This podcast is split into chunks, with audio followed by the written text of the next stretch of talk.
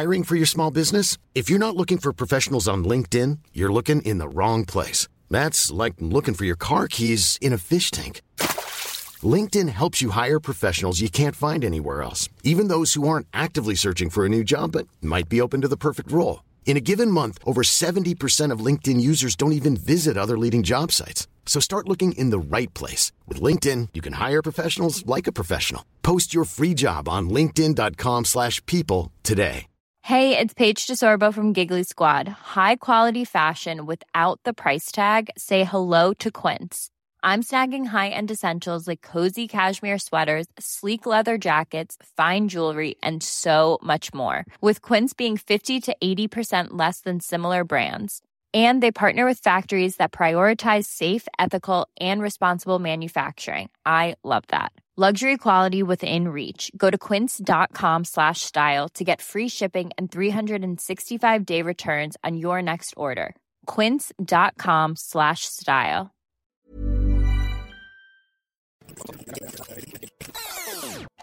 فما بعرف هديك اللحظة صابتني حالة هستيريا فظيعة، يعني ابكي وأضحك بنفس الوقت. بهالحلقة رح نسترجع مشاهد من ذاكرة إلهام. هلا هلا كأنه يعني قدامي ميدان التحرير شلون كان، هلا الصورة كلها هلا قدامي و... فكان الشعور لا يوصف لا يوصف. ونبلش الأحاديث طبعا بين بعضنا، يعني بس العيلة بين بعضها، انه حدا يسترجع يحكي بالشارع انه شو عم بيصير، شو عم يجرى، شو عم. فنقعد انا وزوجي نحكي انه يا ترى ممكن يصير عنا هيك. فاحدى الاحاديث كانت انه ايه ممكن يصير عنا هيك بس رح يكون المشهد مختلف. طبعا هذا كلام فؤاد، كلام زوجي. معكم تيم السيوفي وعم تسمعوا سلسلة ذاكرة عبر بودكاست شرايط. بهالبرنامج منروي قصص وحكايا السوريين ومنحافظ عليها من النسيان.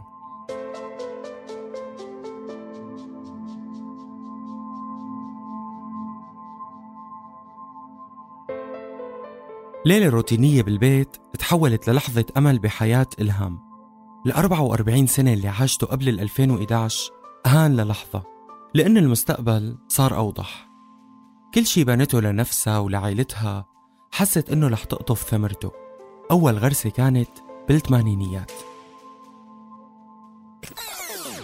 أبوي طلعني من المدرسة من الصف السادس، كونه إنه ما في بنات يدرسوا بالضيعة تبعنا وما كان في مدرسة إعدادية. فكملت دراستي أنا لحالي تاسع بكالوريا، وكانت معركة يعني كتير مزعجة وصعبة لحتى قدرت إني فوت الجامعة بيني وبين أهلي. ففوت بالجامعة بالثمانية وثمانين. انولدت إلهام سنة ألف وتسعمية وستة وستين بمحافظة السويدة السورية. هالمحافظة بتبعد قرابة مية كيلومتر عن العاصمة دمشق باتجاه الشرق. لأنه إلهام بنت، يعني أنثى بين مزدوجين، فرضوا عليها أهلها والمجتمع اللي حواليها قيود كتيرة. ومثل ما سمعتوا، أبسط شي كيف أبوها حاول يمنعها إنها تكمل دراستها، بس حلمها الكبير بدخول الجامعة عطاها قوة إنها تتمرد على الأعراف والتقاليد. أنا كوني بنت وما في مدرسة إعدادية عنا بالضيعة، وكوني بنت مو مسمح لي أطلع أدرس أنا برات الضيعة، بس إخواتي الشباب عادي يطلعوا يدرسوا. طبعا أنا كنت الكبيرة، أكبر شي بالبنات وبالشباب. أخوي كان أصغر مني بثلاث سنين، كمل دراسته طبيعي. والشباب طبعا أبوي كان راح يعيد نفس التجربة مع خواتي الأصغر مني. أنا عندي تنتين خوات أصغر مني، فأنا اللي وقفت بوشه وما خليت أعيد هاي التجربة مع خواتي، وكملوا دراسي طبيعي. وأخوي أصغر مني بثلاث سنين، فلما صار هو تاسع أنا قدمت تاسع أنا وياه، وقدمت بكالوريا بعد ثلاث سنين. تاسع أخذته من أول سنة، البكالوريا من أول سنة، ما في ولا أي سنة رسوب، وجبت علامات بتدخلني أي فرع بدي إياه، يعني الفروع الأدبية اللي أنا بدي إياها. كان الخيار إني أدرس حقوق يعني، أو الطموح بالأساس، بس بعدين هيك صار في نقاشات وقصص وما بعرف شو. بعدين حبيت علم النفس، وكنت أنا عندي إلي قراءات قبل بعلم النفس يعني، فحبيت هذا المجال ودخلت إرشاد نفسي.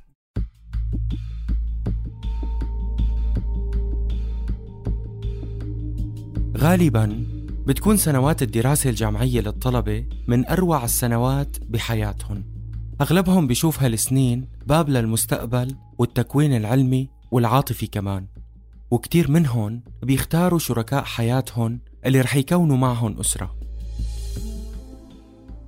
بيوم عادي بالجامعة كانت إلهام عم تحكي بين أصدقائها عن تجربتها بتحدي العيلة لحتى تتابع دراستها، وفجأة بيجي شاب اسمه فؤاد وبيحكي لها أنا مثلك بحب التمرد، وبيصير يشجعها.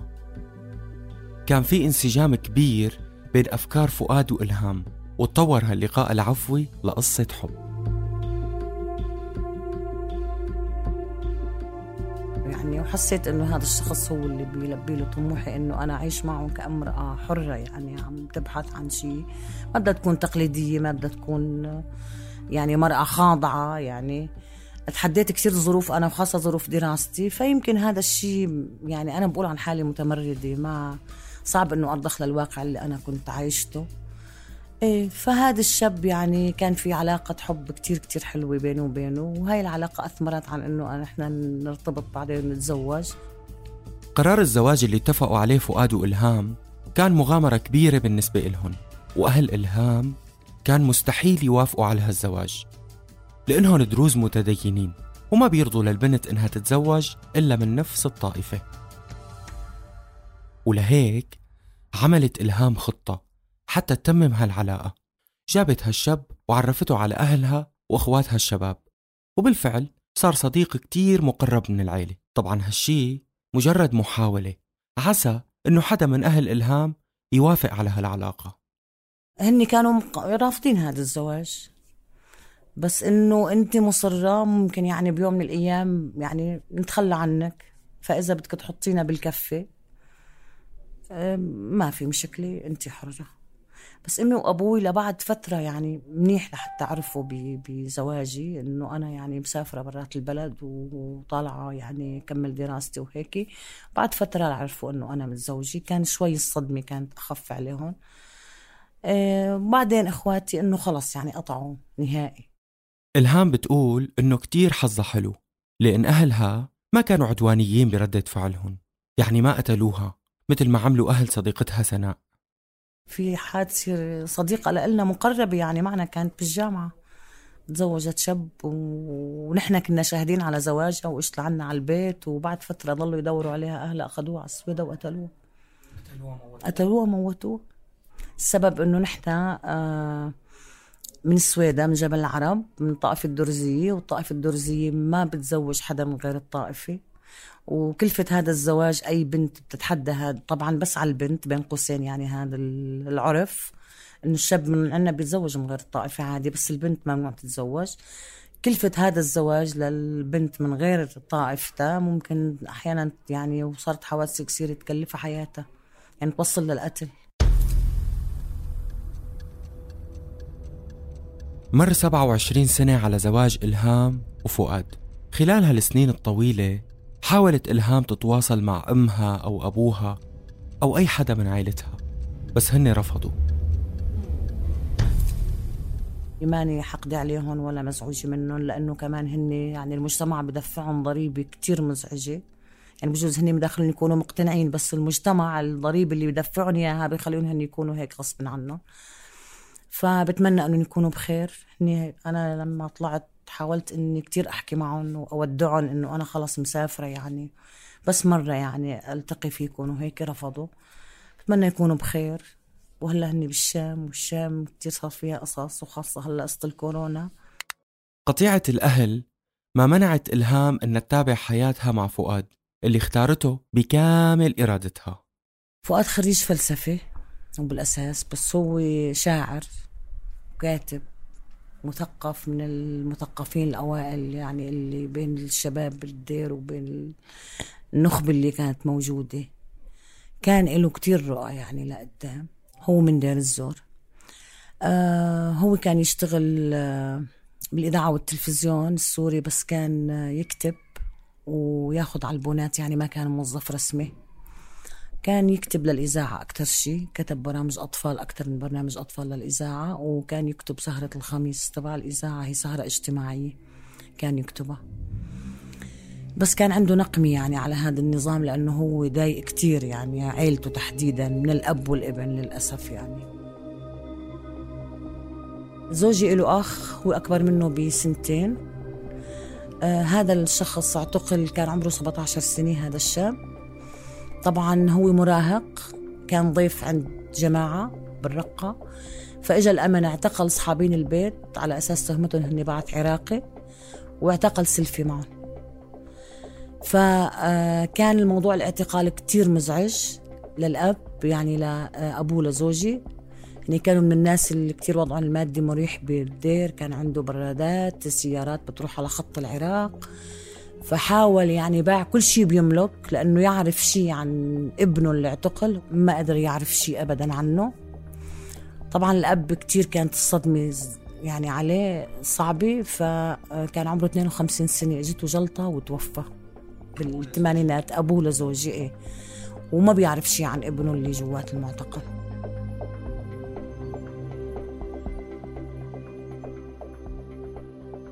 أخو فؤاد اختفى من لحظة اعتقاله سنة ألف وتسعمية وواحد وثمانين. كل محاولات البحث عنه من قبل والده كانت فاشلة، رغم أنه دفع كل ثروته للمحامين وضباط المخابرات التابعين للنظام السوري على أمل أنه يسمع أي خبر عنه. بعد اعتقال أخو فؤاد بسنة تقريباً، نفذت سرايا الدفاع التابعة للنظام السوري مجزرة بمحافظة حما. راح ضحية هالمجزرة قرابة أربعين ألف مدني بحسب اللجنة السورية لحقوق الإنسان، واعتقل النظام آلاف المدنيين من مختلف المحافظات السورية بتهم مختلفة، منها الانتماء لأحزاب معادية للسلطة والإرهاب، وصار النظام يعدم المعتقلين داخل سجونه. بعد ما مرت هالأحداث، فؤاد وعائلته فقدوا الأمل بعودة أخوهم وخروجه من السجن، واعتبروه أنه خلص الله يرحمه مات.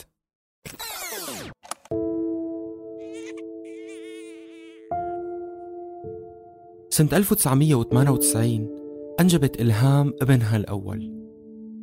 بهالفترة إلهام وفؤاد راحوا زيارة من الشام على دير الزور عند عائلة فؤاد. سهروا بغرفة استأجروها إخوة فؤاد بعد ما أبوهن باع بيت العيلة كرمال يدور على أخوهن المفقود. خلصت السهرة بوقت متأخر والكل ناموا. الساعة ستة الصبح رن التليفون. بيرفع فؤاد السماعة. ألو فؤاد، أخوك طلع من السجن وهو عنا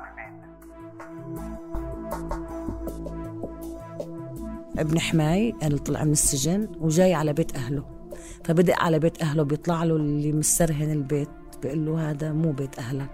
بيسأل عن أبوه، بيسأل عن إخواته، بيسأل عن، ما بيلاقي حدا، فبيروح على بيت خاله. فبيتصلوا فينا الصبح الساعة ستة بيت خاله، بدقوا إنه طلع من السجن، تعالوا شوفوا. طبعا أنا يعني هذا الشيء أنا شاهدي عليه، لما شفته أول مرة شعره كله أبيض وشه أصفر، كان عمره خمسة وثلاثين سنة، سبعة عشر سنة، سبعة عشر سنة اعتقال بسجن تدمر. هذا المسلخ البشري غير المسالخ البشرية الثانية، غير مسلخ صيدنايا والآخرية والفروع. شعره أبيض وشه أصفر، آه كتير كان وضعه يعني صعب. فبس بلش هيك ياخد على الجو وصار ياكل ويتغذى وإلى آخره، شغلة شهر وصار يطلع على الشمس، فرجع شعره أخذ لونه الطبيعي.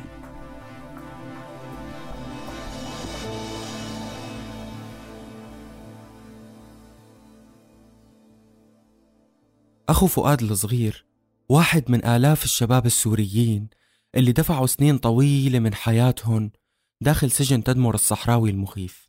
بالمناسبة، اللي حابب يعرف تفاصيل عن السجن والإعدامات اللي صارت بداخله ممكن يقرأ رواية القوقعة للكاتب السوري المعتقل السابق مصطفى خليفة.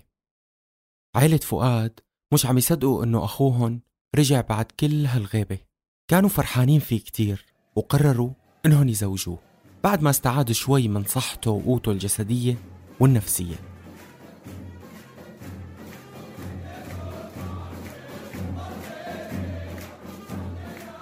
طبعا أكيد فرحة لا توصف، لأنه شخص يعني من الموت، إني خلص إنه هذا مات، هذا الشاب يعني ما عاد له ولا أي، يعني قاطعين الأمل تماما. كانت فرحة لا توصف، كتير كانوا فرحانين فيه. من فرحتهم فيه بأول سنة طلع من السجن الاعتقال زوجوا، وبأول زواجهم مرته جابت توأم وحملت بالبطن الثاني، وهي حامل بالبطن الثاني اجته جلطة بمعدته، وكان فترة مرضه تقريبا شي عشرين خمسة وعشرين يوم، وتوفى عمره واحد وأربعين سنة. طبعا للي ما بيعرف السجون السورية يعني قد ما بيتعذب المعتقل بالسجن وقد ما بيعملوا فيه بتوقف أعضاؤه عن العمل، يعني أعضاؤه الجسدية بتوقف. فلما بيطلع وأحيانا بيعطوهن أبر، بيعطوهن هرمونات، كتير شباب ماتوا بجلطات لما طلعوا، سكتات دماغية، جلطات قلبية وإلى آخره. فلما طلع ما قدر، يعني وضعه الجسدي كان جدا سيء، ما عاش أكتر من ثلاث سنين، ما كمل ثلاث سنين. كان عنده توأم سنة وثلاثة شهور لما توفى، ومرته جابت صبي بعد ما توفى.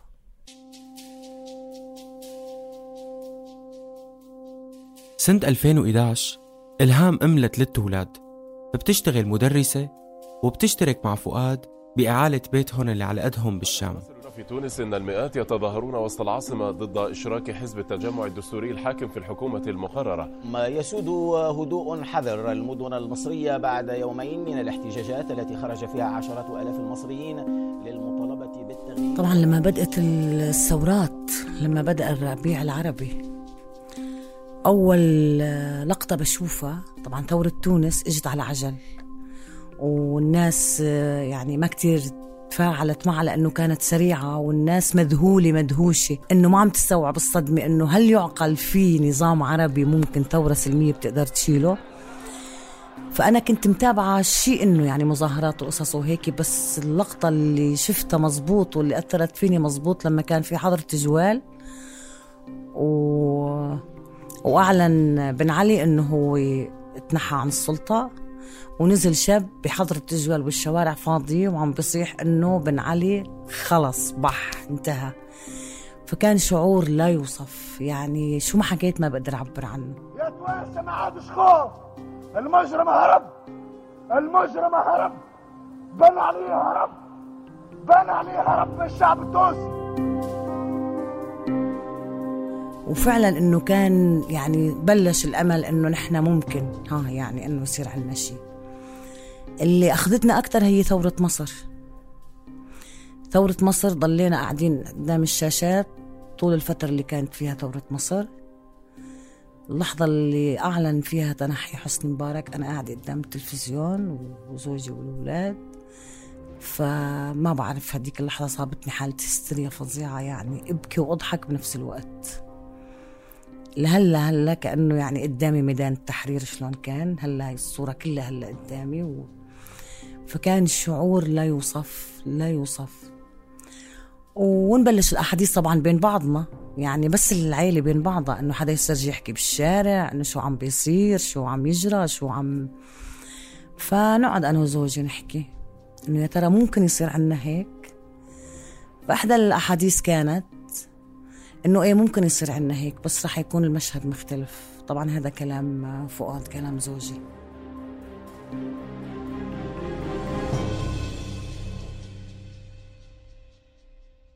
عم يراقبوا على التلفزيون مظاهرات الربيع العربي اللي اندلعت بتونس ومصر، ومثل كتير من السوريين كانوا عم يستنوا الشرارة الأولى بسوريا حتى يقدروا يرفعوا صوتهم بوجه هالنظام اللي داق ويلاته.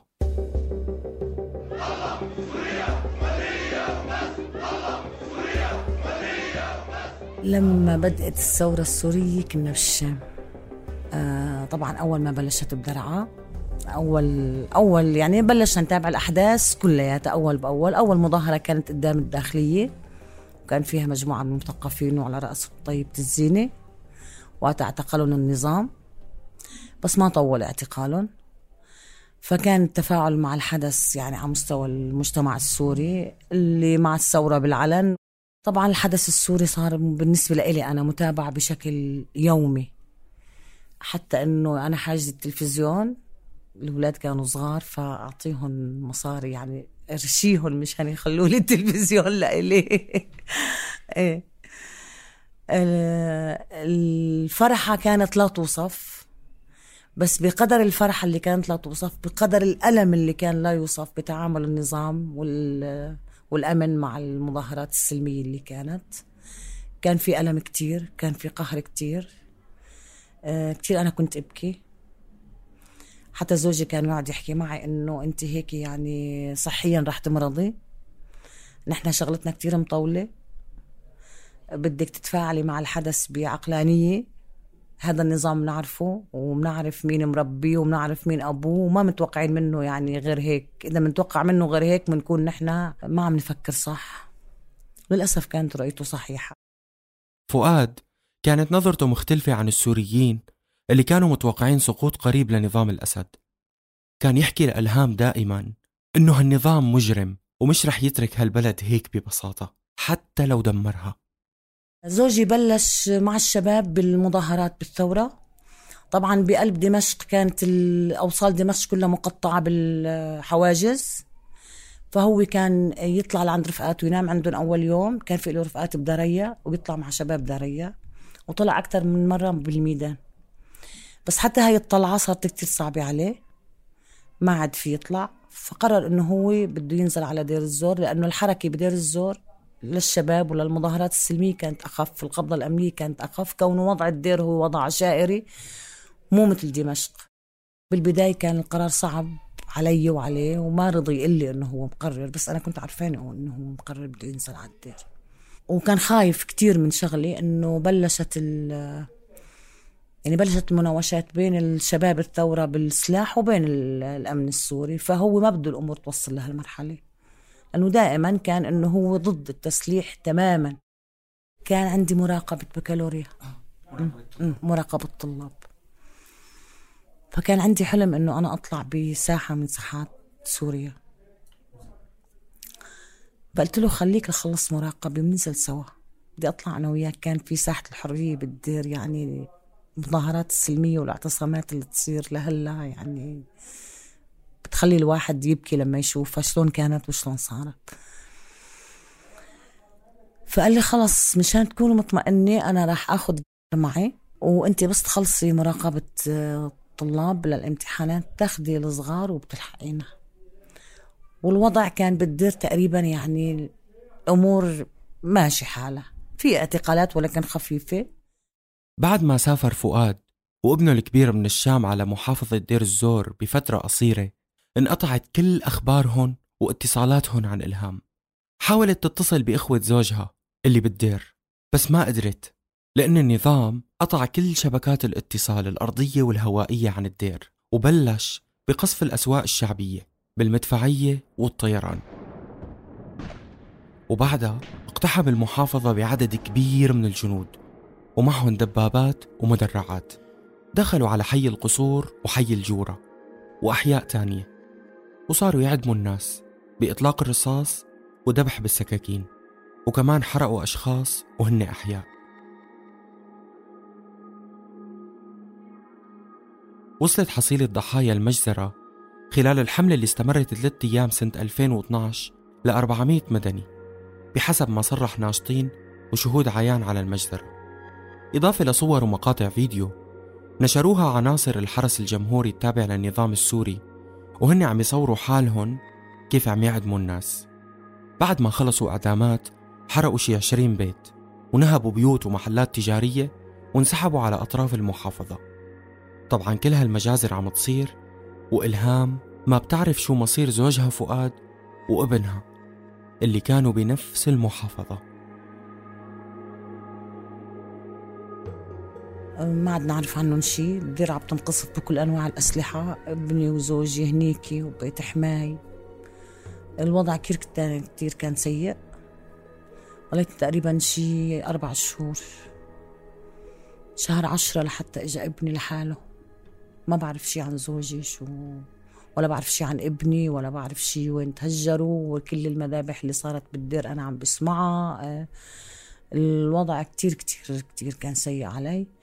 لا شهر عشرة بيتصل فيني حدا الساعة شي ستة الصبح، أنا ما بعرفه أبدا، بيقول لي إنه أنا جايب لك ابنك من دير تاع السلمية من الكراجات الساعة وحدة، أنا مطالعه، أنا جار بيت حماكي. طبعا على التليفون ما بقدر أسأله عن زوجي ولا بقدر أسأله عن شي. إيه فنزلت جبت ابني، فابني كان وضع جدا سيء نفسيا وجسديا، كان في حصار، على ماتت من الجوع، ما عاد في شيء، تسكرت الدير حتى أكل ما ضل، فكان يعني شو بدي أقول لك جلد وعظم، حتى حاني ظهره هيك، وضعه النفسي جدا سيء. يعني أنا ابني ما عرفته ما عرفته لما جبته، كان صف ثامن، كان عمره أربعة عشر سنة. بعد غياب طويل بعت فؤاد رسالة على فيسبوك: أنا مليح، لا تقلقوا، لسه مستمر بتوثيق الانتهاكات، وعم اشتغل كمان بمشفى ميداني، عم نحاول ننقذ الناس اللي عم يصابوا بقصف الطيران المدفعية. نتمنى تجهزوا جوازات سفر بأقرب وقت كرمال نسافر. وسائل الحياة انعدمت أكثر من قبل وصار الوضع خطير، ديري بالك على الأولاد. برجع ببعت رسالة بس قدرت. كونوا بخير. جهزت إلهام جوازات السفر وصارت تستنى رسالة تانية من فؤاد، وبهالوقت تسكر حساب الفيسبوك اللي كان فؤاد يستخدمه وانقطعت كل أخباره. فكان الوضع كتير سيء، يعني ما بعرف إذا في لغة أو كلام بيعبر عن هاي المشاعر أو عن هاي الانتظار، إنه واحد عاجز ما في يعمل شيء، بس عم دقدق تليفونات وبستفسر. بيت حماي كلهم ما قدروا يخبروني.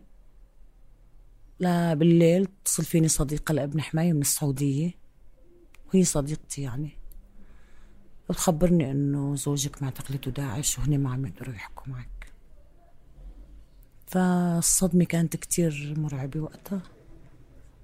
في أصدقاء له كمان وأصدقاء مشتركين يعني كانوا بالشام، واهتموا بالأمر وصاروا يسألوا ويجيبوا لي أخبار إنه خلاص لا تخافي، كوني مطمئنة، يعني فؤاد واعي وبيعرف شلون يخلص حاله.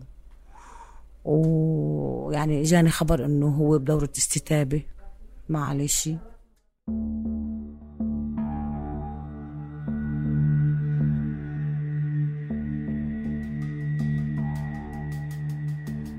سنة ألفين وثلاثة عشر بدأ تنظيم الدولة الإسلامية داعش يظهر بشكل كبير شرق سوريا، وصار له تواجد قوي بمحافظة دير الزور. أول ما دخل التنظيم على الدير صار يعتقل الناشطين والإعلاميين اللي النظام عجز إنه يعتقلون، وصار التنظيم يوجه لهم تهم مختلفة. بعض الناشطين اللي اعتقلهم صورهم فيديو وهو عم يعدمهم بأبشع الطرق، وأخفى القسم الآخر من الناشطين. من وقت ما التنظيم خطف فؤاد من قرابة سبع سنين، وإلهام عم تحاول تمسك طرف خيط يوصلها لأي خبر عنه، حتى لو كان هالخبر مش منيح. لما داعش يعني لما اه تحررت الرقة، على أساس بين قوسين تحررت واستلمتها سلطات الأمر الواقع اللي هي قسد والتحالف، كان في تغييب كامل لمعتقلين داعش، وهذا الملف لهلا مغيب، ودائما نحن أي فرصة بتصح لنا أنه نحكي فيها منطالب قسد والتحالف الدولي أنهم يعطونا إجابات عن معتقلين داعش، لأنهم هن اللي حرروا السجون.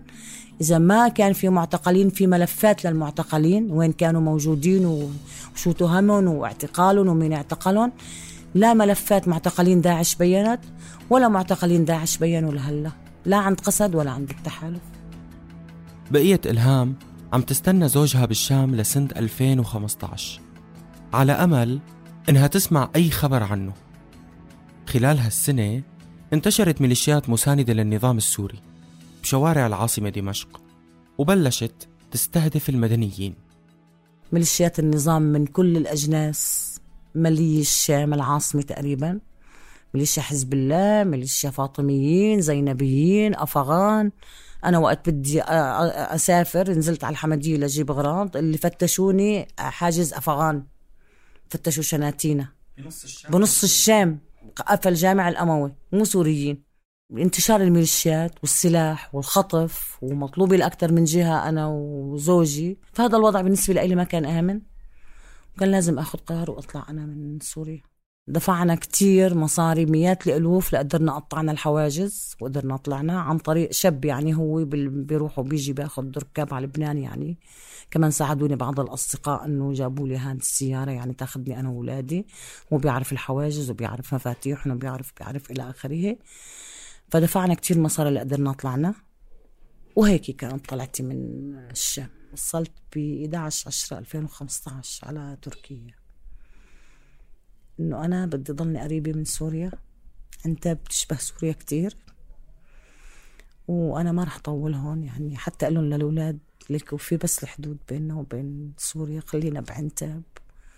وفعلا لما فت بحارات عنتب وأسواقها حسيتها بتشبه الشام كتير، يعني هيك أعطتني شوي شعور بالأمان إنه أنا يعني في شي من ريحة الشام فيها. وصلت إلهام لتركيا، خلصت من الحرب والمدفعية والبدلات العسكرية والحواجز والخطف، وبلشت بمعركة تأمين لقمة العيش وأجار البيت وقسط المدارس. نحن هون بتركيا ما عنا بطاقة اللاجئ، الدولة ما أنا مكفلة فينا أبدا ولا بأي شكل من الأشكال، لا سكن ولا مواصلات ولا دراسي ولا أي شيء مثل الدول الأوروبية. نحن بنجي لهون بدنا نحصل كل شيء نحن بجهدنا يعني وبشغلنا، إذا ما كان هيك ما بنقدر نعيش. بعد ما سجلت هالمقابلة بفترة قصيرة اتصلت فيني إلهام وعزمتني أنا وماريا زوجتي على العشاء ببيتها. لما وصلنا كانت ريحة اللحم والبصل والعجين جاية من المطبخ. أولاد إلهام عم يساعدوها بتحضير السمبوسك مع صوت مارسيل خليفة وهو عم يغني يطير الحمام يحط الحمام. قالت لي إلهام بكل عفوية قوم لشوف ساعدني أنت ومرتك بتحضير العشاء أحسن ما لكون قاعدين، الضيف وقت يجي لعندي فوراً بيصير من أهل البيت.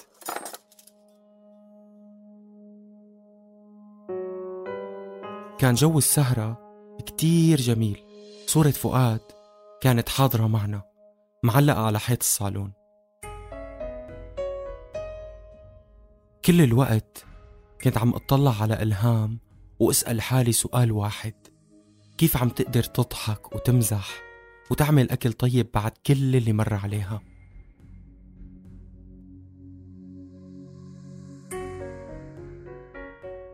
بآخر السهرة طلبت منها توصف لي قصة حبها هي وفؤاد بجملة.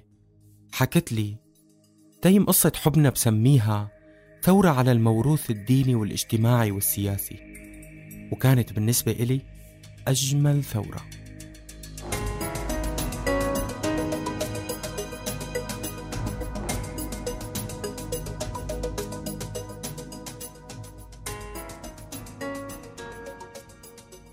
غيرت اسم الضيفة حفاظاً على خصوصيتها.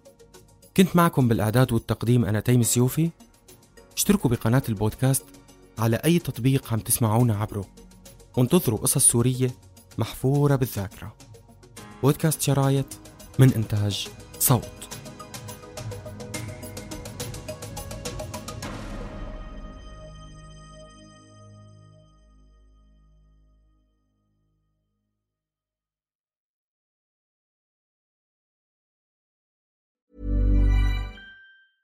Want to get a chiseled look in the jawline? Sculpt and shape your jawline with added volume from Juvederm Volux إكس سي. Juvederm Volux إكس سي is an injectable gel specifically designed to be robust enough to improve moderate to severe loss of jawline definition. And it is the first and only hyaluronic acid filler approved for the jawline. Add volume to your jawline for a chiseled look with Juvederm Volux إكس سي. For important safety information and to find a licensed specialist, visit Juvederm dot com.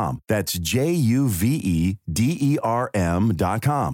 Not for people with severe allergic reactions, allergies to lidocaine, or the proteins used in Juvederm. Common side effects include injection site redness, swelling, pain, tenderness, firmness, lumps, bumps, bruising, discoloration, or itching. There's a risk of unintentional injection into a blood vessel, which can cause vision abnormalities, blindness, stroke, temporary scabs, or scarring. Talk to a licensed specialist to find out if it's right for you.